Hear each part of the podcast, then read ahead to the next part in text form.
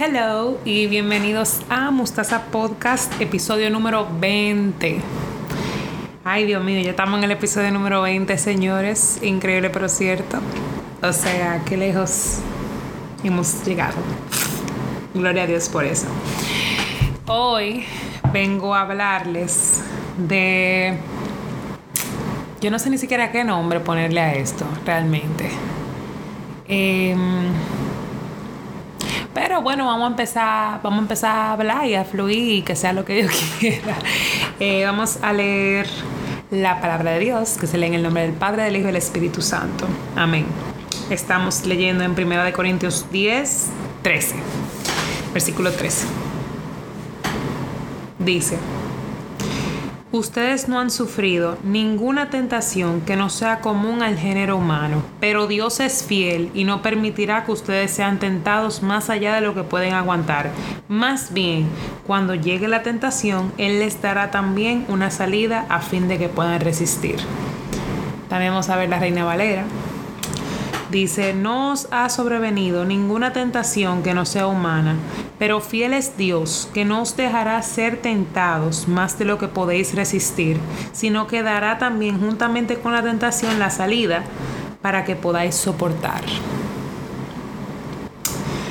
Y traje, traje no, trajo Dios, gracias, este tema, porque, y creo que también hay que leer el versículo que va anterior siento en mi espíritu leer el versículo anterior, que es el 12, que dice, por lo tanto, si alguien piensa que está firme, tenga cuidado de no caer. La versión de la Reina Valera.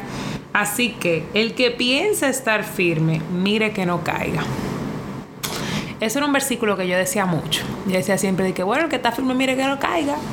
Uno cree que uno está bien ahora, pero uno no sabe. Hay que estar pendiente, ¿sí o qué? Eso era lo que yo decía mucho. Y de una manera u otra yo no le prestaba, no es que no le prestaba atención, quizá era como que no me había enfocado tanto en el otro versículo, porque quizá en ese momento de mi vida yo no lo, no voy a decir que no lo necesitaba, pero no, no, no me aplicaba, como que no, qué sé yo, no, no es que no me aplicaba, pero no, no lo estaba, vamos a decir como dije al principio, no lo, no lo estaba necesitando en ese momento de que cuando venga la tentación, Dios también va a dar la salida, no sé qué. Porque no es que yo no estaba siendo tentada, pero no. No sentía que tenía como gran batalla con ciertas cosas, porque yo estaba como en esa fluidez con papá Dios, que yo decía, no, yo estoy chilling, a mí nada de eso, yo ni, yo ni miro para ahí. Y no es que yo no esté en esa fluidez con papá Dios, seguimos ahí, gracias a Dios, gloria a Dios. Pero en ciertas etapas y en ciertos momentos vienen tentaciones porque eso es de la gente. Mientras uno esté en este mundo, y es lo que yo he hablado anteriormente en el podcast, mientras uno esté en este mundo, que es un mundo que está corrompido, óyeme, este mundo es corrupto, todo, todo, óyeme, te va a aparecer una situación Mientras, estemos en este mundo corrompido, en esta carne, siempre va a haber una situación, porque no somos perfectos. En el momento en el que ya estamos en el cielo son otros 500, pero mientras estamos aquí, no somos perfectos.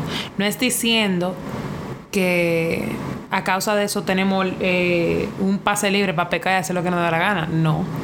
Pero sí es como que para que nosotros como cristianos respiremos y digamos, ok, nosotros no somos perfectos, vamos a fallar y Dios sabe que vamos a fallar. Entonces ahí viene el versículo de, eh, si no me equivoco, creo que es segunda de Corintios, que dice que Dios se hace fuerte en nuestras debilidades.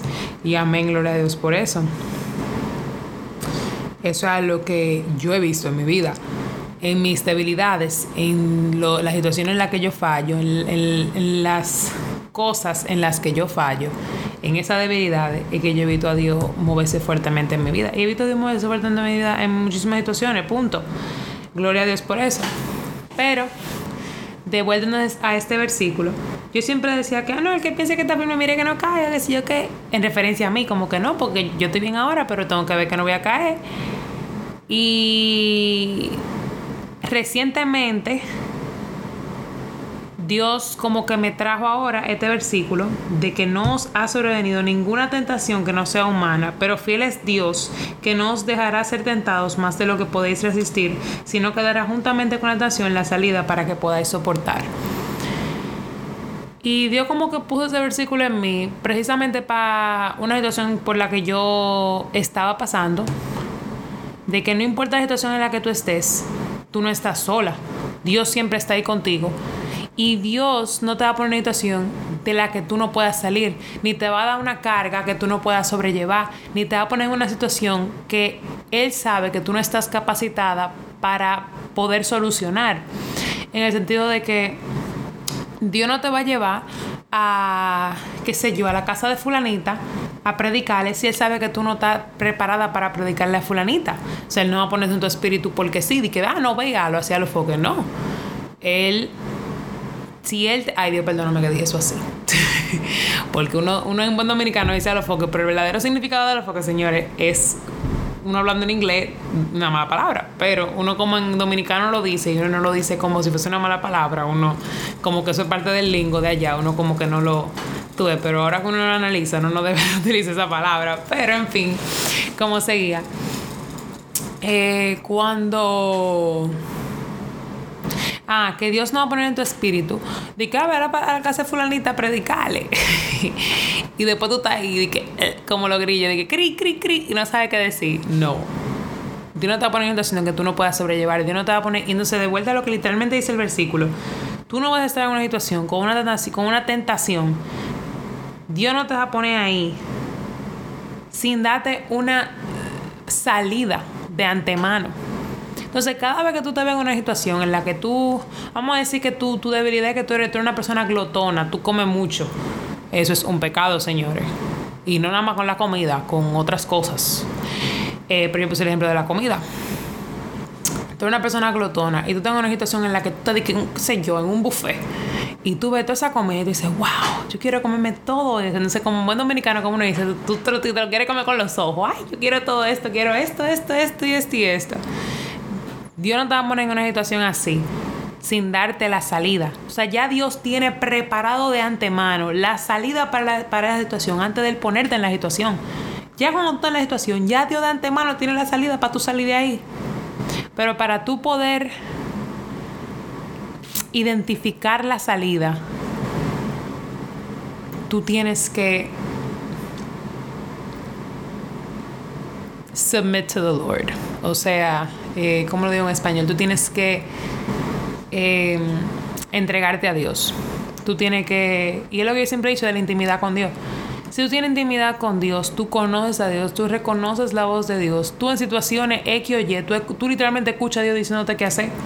Literalmente, o tú sientes en ti como que, concha, no debo hacer esto, concha, le debo hacer lo otro. Entonces, cuando tú estás en situaciones así de tentación, la forma en la que tú puedes ver la salida es clamando a Dios. Literalmente clama a Dios. Porque es fuerte cuando estás en la tentación y tú no sabes qué hacer. Y tú dices, mielquina, como que mm, la comida ahí está como bacana. Yo como que quiero coger esa comida, pero no puedo. Yo sé que no puedo porque es pecado, que no sé qué. Clamar a Dios. Literalmente vocea, Jehová. Óyeme así mismo, Jehová. No puedo, ¿qué hago? Me voy de aquí, ¿qué es lo que voy a hacer? Oye, si tú tienes que correr, corre. Pero no caiga en la tentación. Y Dios siempre te va a dar una salida para la, tentación. Dios te, literalmente. Y cuando digo clama, clama. Dios en ese momento te va a enseñar lo que tú tienes que hacer para salirte de la situación. Aunque tú la veas súper fea la situación, aunque tú te dediques contra la espada y la pared, como dicen. Con Dios tú nunca vas a tener una situación así de la que tú no puedas salir. Dios siempre te va a dar una salida. Entonces, un ejemplo clave que también como que dio de una manera u otra me señaló fue Jonás. Que usualmente uno usa la, la, historia de Jonás para em, hablar de, Uno predica con Jonás de muchísimas cosas. Pero yo yo no creo que yo he escuchado esta eh, o sea, la historia de Jonás siendo utilizada para esta para, este tipo de, de tema que yo estoy hablando. Pero bueno, como ustedes saben, la historia de Jonás. vamos a leerla del principio. Jonás 1. Eh, vamos a leer en la versión, nueva versión internacional para que se entienda mejor. Eh, con palabras actuales. No la Reina Valera que tiene palabras más, tú sabes. Ok. Jonás desobedece al Señor. La palabra del Señor vino a Jonás, hijo de Amitai. Anda, ve a la gran ciudad de Nínive y proclama contra ella que su maldad ha llegado hasta mi presencia.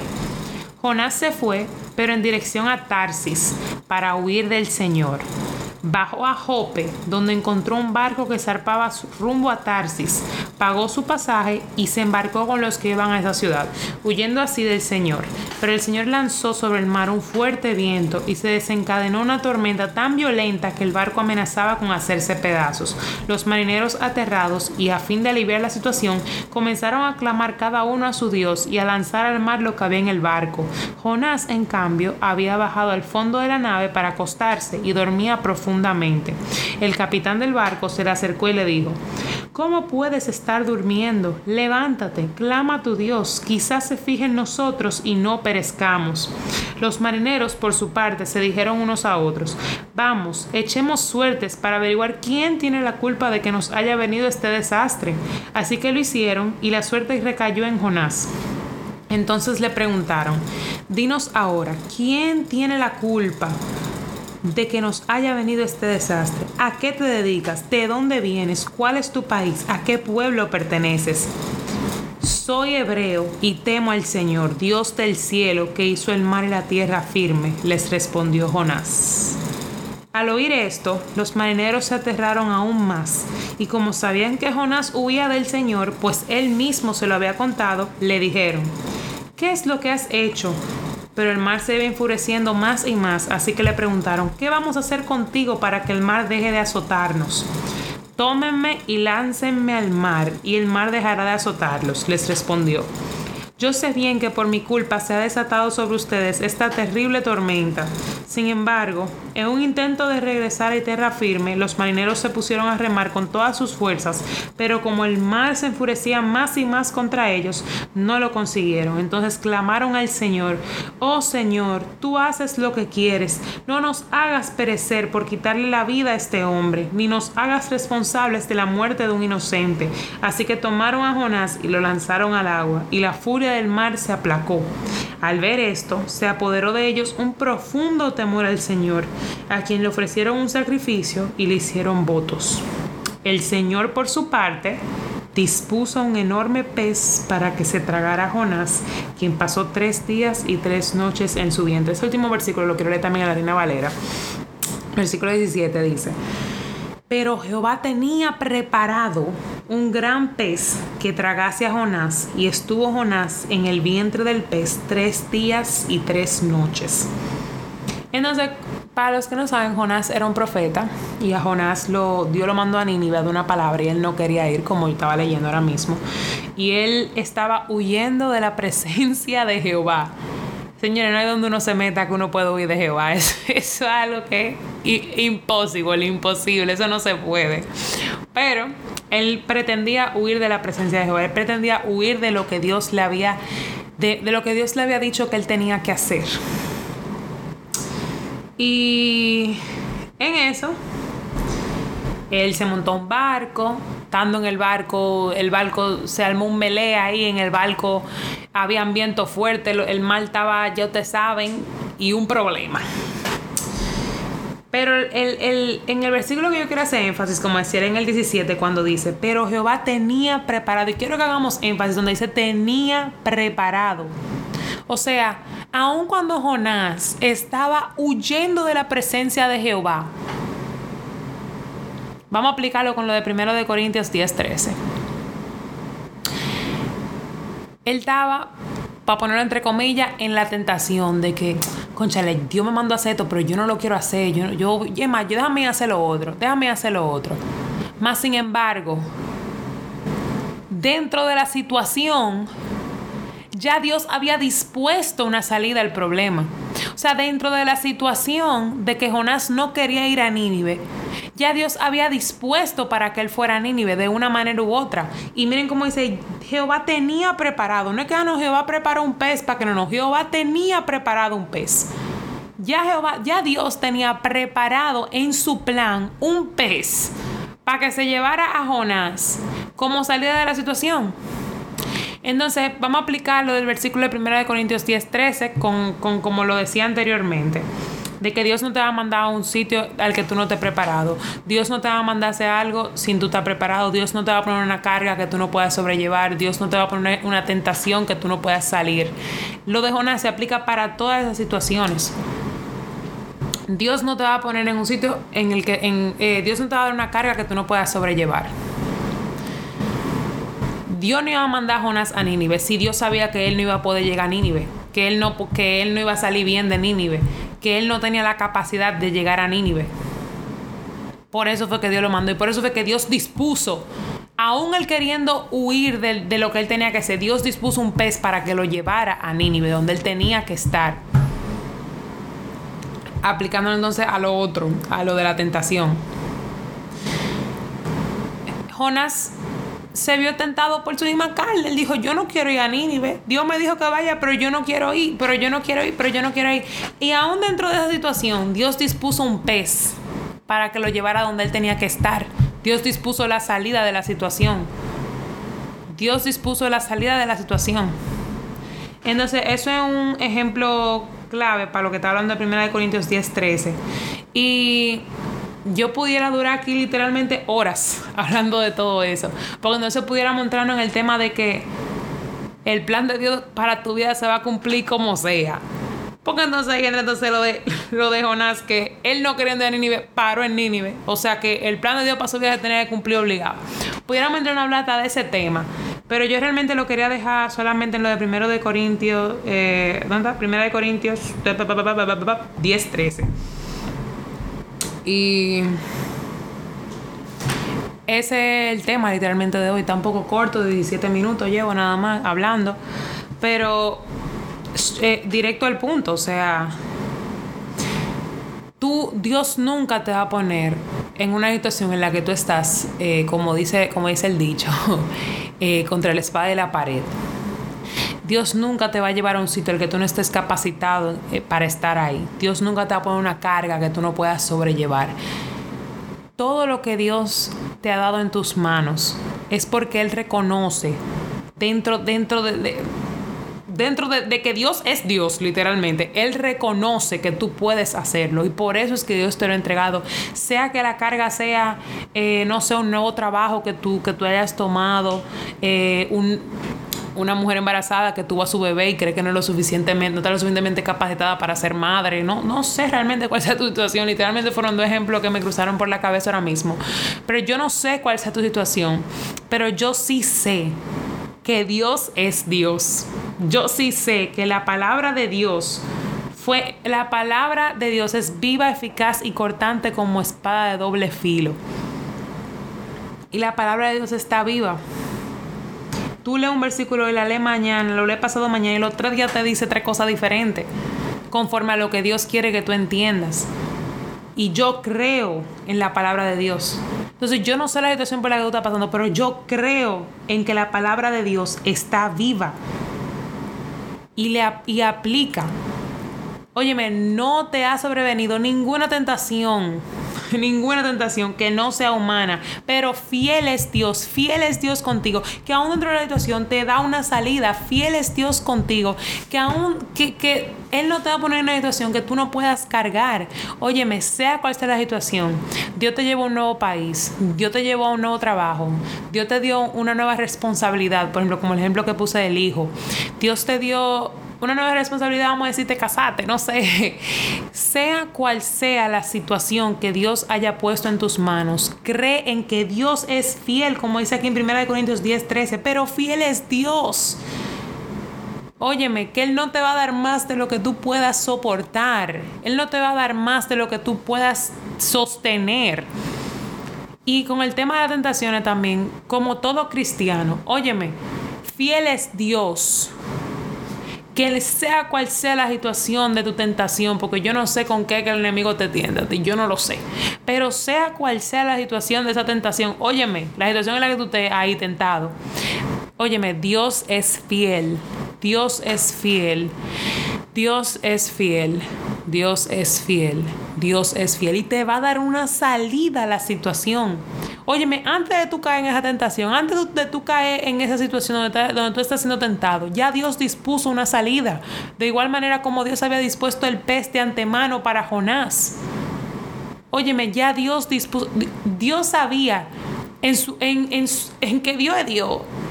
Ya él sabía que Jonás iba a hacer eso, de que Jonás iba a tratar de huir de su presencia. Y él dispuso el pez. De igual manera, cuando tú estás en una situación en la que estás siendo tentado, ya Dios sabe que tú, estás, que tú vas a ser tentado con esa situación y ya Dios ha dispuesto una salida para ti. Ya Dios ha dispuesto una salida para ti. Créele a Dios, cree que Dios es fiel, cree que Dios no te va a desamparar, cree que Dios no te va a dejar solo. Dios no te va a dejar solo, aunque tú tengas en ese momento de tentación de, oye, me clama Jehová. Y algo que no leí en Jonás, que lo quiero leer. Si vamos a Jonás 2, estábamos leyendo Jonás 1, vamos a Jonás capítulo 2. Óyeme, oye como dice, oración de Jonás. Entonces oró Jonás a Jehová su Dios desde el vientre del pez. Y dijo, invoqué en, en mi angustia a Jehová. Óyeme, invoqué en mi angustia a Jehová y él me oyó desde el seno del Seol clamé y mi voz oíste. Estando adentro del vientre del pez, él clamó a Jehová y Jehová lo oyó. ¿Qué yo te quiero decir con eso? Que dentro de tu situación, dentro de, dentro de la tentación, y es lo que decía anteriormente, cuando tú tengas una situación y tú te ya en, en, en en esa línea y de que tú estás casi casi haciéndolo y tú estás Dios mío, no sé qué hacer, pues yo no quiero fallar a Jehová, pero no sé qué, clama a Jehová. Óyeme, en mi angustia invoqué al Señor y Él me oyó, así como Jonás hizo en mi angustia. Óyeme, Jehová literalmente dice, Señor, óyeme, mete tu mano porque yo estoy ahora mismo que no sé lo que voy a hacer. Clama a Jehová porque Jehová no te va a dejar solo. En ningún momento Dios te ha dejado solo y esta no va a ser la excepción. Dios está contigo. Clama a Dios en medio de tu situación. Clama a Dios literalmente en medio de la tentación. Y algo que quería decir también. Si tú caíste en la tentación, es lo que decía anteriormente, no es que es un pase libre para tú hacer lo que tú quieras, pero tú eres tú eres humano y como humano Dios sabe que tú vas a fallar. Si tú caíste en la tentación, arrepiéntete, pide perdón, arrepiéntete y sigue adelante. Sigue creyéndole a Dios, sigue sirviéndole a Dios. Dice la palabra del Señor en Lamentaciones 3, si no me equivoco, Lamentaciones 3, 23 y 24, si no me equivoco, o 3 del 23 al 25, algo así. Cuando yo digo ciertos eh, versos bíblicos, versículos, eh, ustedes lo buscan en Google, cualquier cosa, y aparecen así mismo. Eh, pero como decía, dice en Lamentaciones 3, porque a veces yo me sé el versículo, pero no me lo sé exactamente dónde están, pero sé lo que dicen. como decía, dice en Lamentaciones 3 que la... Es más, déjame leerlo porque ese yo creo, ese yo me lo sé exactamente como es. O sea, porque me lo sé que está exactamente en Lamentaciones 3. Vamos a leerlo. Lamentaciones 3, 23. Dice que la misericordia de Jehová es nueva para con nosotros cada mañana. Oye, y oye lo que dice, grande es tu fidelidad. Precisamente lo que estamos hablando, Dios es fiel. Dios es fiel que te va a dar la salida. Pero aún él dándote la salida, si tú en ese momento no la ves, no la viste, no tuviste la capacidad de verla, no clamaste a Jehová para poder verla y simplemente caíste, para decirlo llenamente, y lo hiciste. Grande es la fidelidad de Jehová, que aún Él habiendo dando, Él, Él, aún después de que Él te dio la salida y tú no la pudiste ver, caíste. Su fidelidad es tan grande que todavía después de que tú caíste, su misericordia se renueva para contigo y Él te perdona. Esa es la fidelidad de Jehová. Yo te doy la salida, pero aun si tú no viste la salida y lo hiciste, yo te perdono. Nueva es la misericordia de Jehová cada día para con nosotros. Cada día nuevas son la misericordia de Dios para con nosotros. Cada día. Si tú fallaste, arrepiéntete pide perdón, sigue adelante, sigue sirviéndole a Dios por un fallo tuyo, por más grande que tú lo veas, por un fallo tuyo. Dios no deja de amarte por un fallo tuyo. Dios no deja de ser fiel por un fallo tuyo. Vuelvo y repito, Dios no deja de amarte. Y aunque tú quizás, y, esa idea, que eso, esa idea es el enemigo que la pone en tu mente, esa idea de que, ay, pero ¿y con qué cara yo voy y le hablo a Dios ahora después de lo que yo hice? Ay, Dios mío, yo tengo hasta vergüenza. Oye, me suelta eso y reprendo eso en el nombre de Jesús. Eso, eso, es, eso es literalmente el enemigo para que tú no hables con Dios. Habla con Dios y oye, me verdad, Señor, lo hice. Y tú sabes que yo lo hice porque tú sabías que yo lo iba a hacer desde antes, desde antes de de que yo siquiera estuviera en esta situación. Lo hice, Señor. Ahora estoy aquí en tu presencia pidiendo perdón. Me arrepiento de lo que hice. No debí de hacerlo. Jehová, perdóname. Y sigue adelante. Sigue adelante. Vuelvo y repito, no es que es un pase libre para tú hacer lo que tú quieras. Pero es para que tú recono para que tú sepas. Tú no eres perfecto.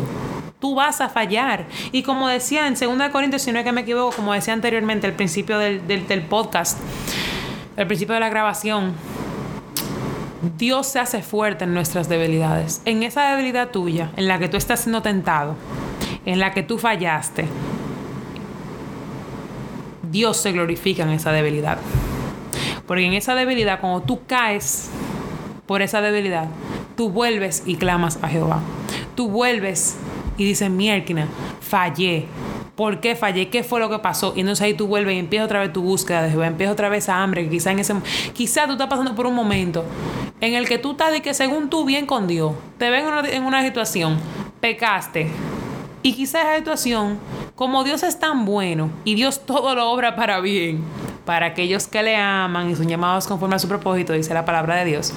Pero como Dios es bueno y lo obra todo para bien, todavía esa falla, Él la utiliza para traerte otra vez hacia Él. Quizás tú estás en una situación, como decía, en la que tú crees que tú estás bien con Dios. Y no, yo estoy bien con Dios, pero tiene tiempo que no ora. No, yo estoy bien con Dios, pero tiene tiempo que no lee la palabra de Dios. No, yo estoy bien con Dios, pero tiene tiempo en la que no tiene intimidad con Dios. No buscas de Dios como tú en antes buscabas. Pero segundo, tú estás bien. Y le fallaste a Dios. Como grande es la fidelidad de Dios. Grande es la, la, fidelidad de Dios y Él todo lo obra para bien, como dije anteriormente, para los que le aman y son llamados conforme a su propósito.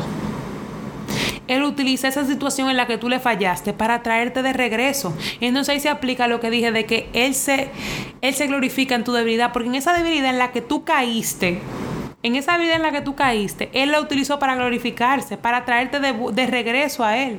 Y eso fue simplemente un ejemplo X que yo puse, pero hay muchísimos ejemplos más. La situación tuya puede literalmente aplicar en esto que yo estoy hablando ahora mismo. Aplícala a tu situación. Entonces, esa es la palabra de hoy sea un nuevo trabajo, sea un nuevo lugar que tú te mudaste, sea, no sé realmente qué es lo que te puede estar pasando, pero sea cual sea, Dios no te va a poner una tentación que tú no puedas cargar. Si algo de una tentación, Dios no te va a poner una tentación que tú no puedas sobrellevar. Todo, todo, todo, todo, todo, para todo ya Dios de antemano dispuso una salida, como Él dispuso el pez, perdón, para Jonás. Entonces, nada, esa es literalmente la palabra de Dios. La palabra de hoy. la palabra de Dios, sí, pero la palabra de hoy. Dios es fiel. Siempre. Grande es la fidelidad de Dios. Siempre. Manténganse clamando a Jehová, buscando de Dios. Buscando de Dios. Algo que yo menciono literalmente en todos mis videos es intimidad con Dios. Busquen de Dios. Yo tengo un video en mi Instagram que habla de la intimidad, de la intimidad con Dios. Tengan intimidad con Dios hablen con Dios, busquen cada día más y más y más. Esa es la solución, la, oración es la solución. Pero, nada, esa es la palabra de hoy, entonces eh, oremos. Padre nuestro que estás en los cielos, Señor. Gracias, Jehová. Gracias, Jehová. Gracias, Señor. Gracias, gracias, gracias, porque grande es tu fidelidad. Wow. Gracias Jehová porque grande es tu fidelidad. Gracias Señor. Gracias, gracias. Porque tú ya has dispuesto una salida para nosotros. Desde antes de estar en la situación, Señor, porque tú todo lo sabes, tú todo lo sabes. Gracias, Señor. Oh, Señor, te pido por las personas que están viendo este video, que van a verlo, Señor que van a escuchar esto, Señor, van a escuchar este podcast, Jehová. Oh Señor, trabaja con cada uno de ellos de manera especial, Señor. Oh Jehová, mira que cuando se vean en situaciones de tentación, Señor, ellos puedan clamar a ti, puedan ver la salida, Señor, y que no caigan en la tentación. Oh Jehová, cuando ellos se vean en una situación en la que ellos sienten que están muy sobrecargados, que ellos recuerden que es que tú no los vas a poner en una situación que ellos no puedan sobrellevar tú no los vas a poner en una, en, tú no le vas a poner una carga que ellos no puedan, que ellos no puedan sobrellevar. Señor, que ellos puedan reconocer eso, Jehová. Gracias, Señor. Que ellos puedan recibir esta palabra conforme a como tú quieres que ellos la reciban, Jehová. Que sea tu plan y tu propósito para sus vidas siempre, Señor, en el nombre de Jesús. Amén. Amén. Nada es nada, señores. Eh, nos vemos en la próxima.